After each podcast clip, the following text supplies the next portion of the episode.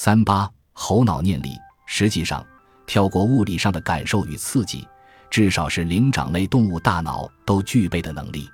我的同事，加利福尼亚大学伯克利分校的何瑟卡梅纳在杜克大学神经生物学系进行博士后研究的时候，曾与米格尔尼科莱利斯开展过一系列的实验活动，证明猴子可以学会仅凭意念来操控一个虚拟的世界。具体来说，研究人员在猴子大脑中放入可以感知神经活动的皮质植入物，然后教猴子用操纵杆控制屏幕上闪动的图标。经过训练的猴子学习到，他们可以利用操纵杆将一个图标朝另外一个图标移动，而当两个图标重合的时候，他们就能够得到奖励。皮质植入物被用来记录驱动猴子肌肉移动操纵杆的神经活动。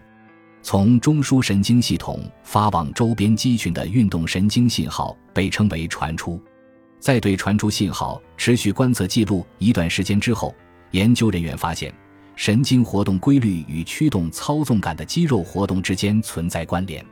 然后，研究人员断开操纵杆连接，直接利用神经信号推动图标运动。这时，神奇的事情发生了，猴子们很快就意识到。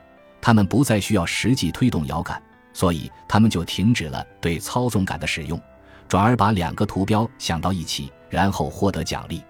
我一向有些排斥运动。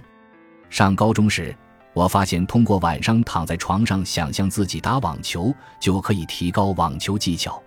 我想象着发球练习，然后感受球的下网或是出界。我也可以感觉到球拍击中最佳位置的时刻。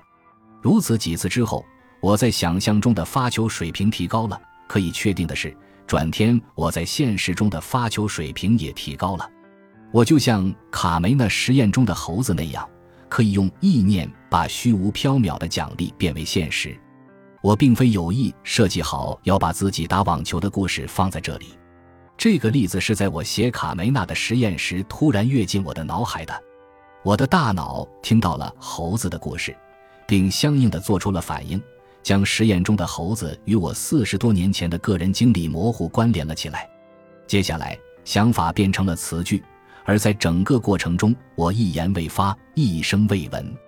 以词句表达出的想法被潜意识感知到，又催生出新的想法，而每个想法紧接着又形成词句。于是，一个人工的反馈环路就这样模拟了我说话以及听到自己说话的过程。终于，这将我引到了本章的核心问题：数字计算机是否也能做到这一点？这套大脑的反馈理论是否同样适用于数字生命体？